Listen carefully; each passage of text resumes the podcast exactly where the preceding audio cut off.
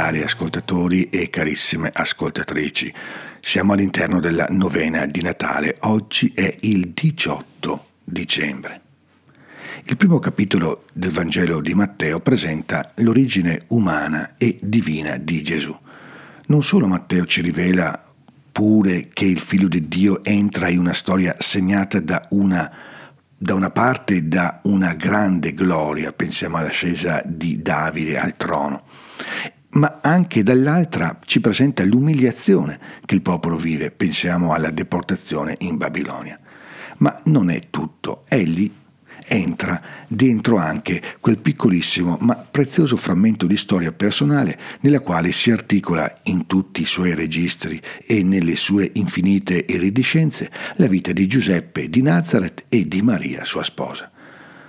Colui che i cieli dei cieli non possono contenere chiede un grembo per farsi carne e chiede una casa in cui crescere e divenire uomo. Ma l'irrompere di Dio provoca sconcerto gettando Giuseppe in un, in un dramma lacerante.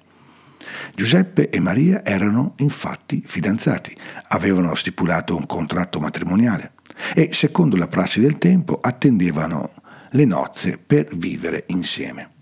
Matteo è sobrio nel descrivere i sentimenti interiori di Giuseppe davanti alla notizia del concepimento di Maria, ma non è difficile immaginare il suo sgomento come pure l'intimo tormento.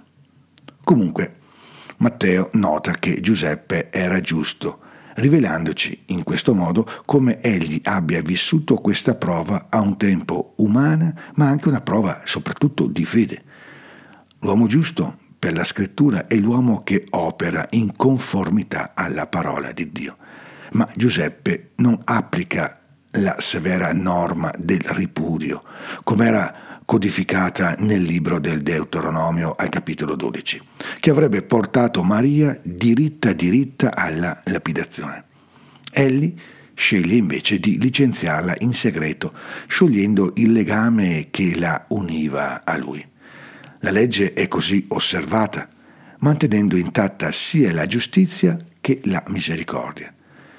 Mentre però Giuseppe stava arrovellandosi su questo, Dio gli si fa vicino attraverso un sogno.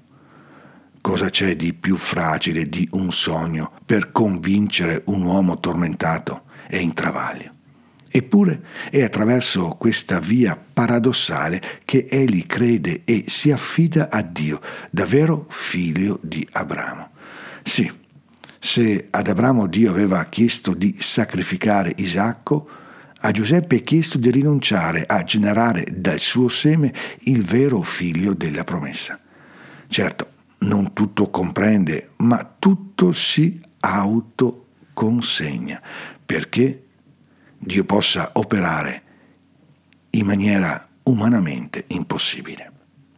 Questo vale anche per noi, seppur in tempi e situazioni diverse. Ma c'è un ultimo aspetto che merita di essere sottolineato, anche se in modo molto mm, breve. Come è noto, il nome di Giuseppe deriva da un verbo ebraico, yasaf, che significa aumentare. Questo nome racchiude quindi in sé una grande fecondità, è costruito sulla radice sawaf, da cui il sostantivo sof, che vuol dire limite. Cosa significa? Che l'aumento, la fecondità è possibile attraverso il limite e la mancanza. Chi lavora solo a continui riempimenti non giunge mai a esistere in modo pieno, perché nel troppo di sé l'altro è Dio l'altro è, non trova spazio per venire alla luce nella sua originalità e nella sua bellezza.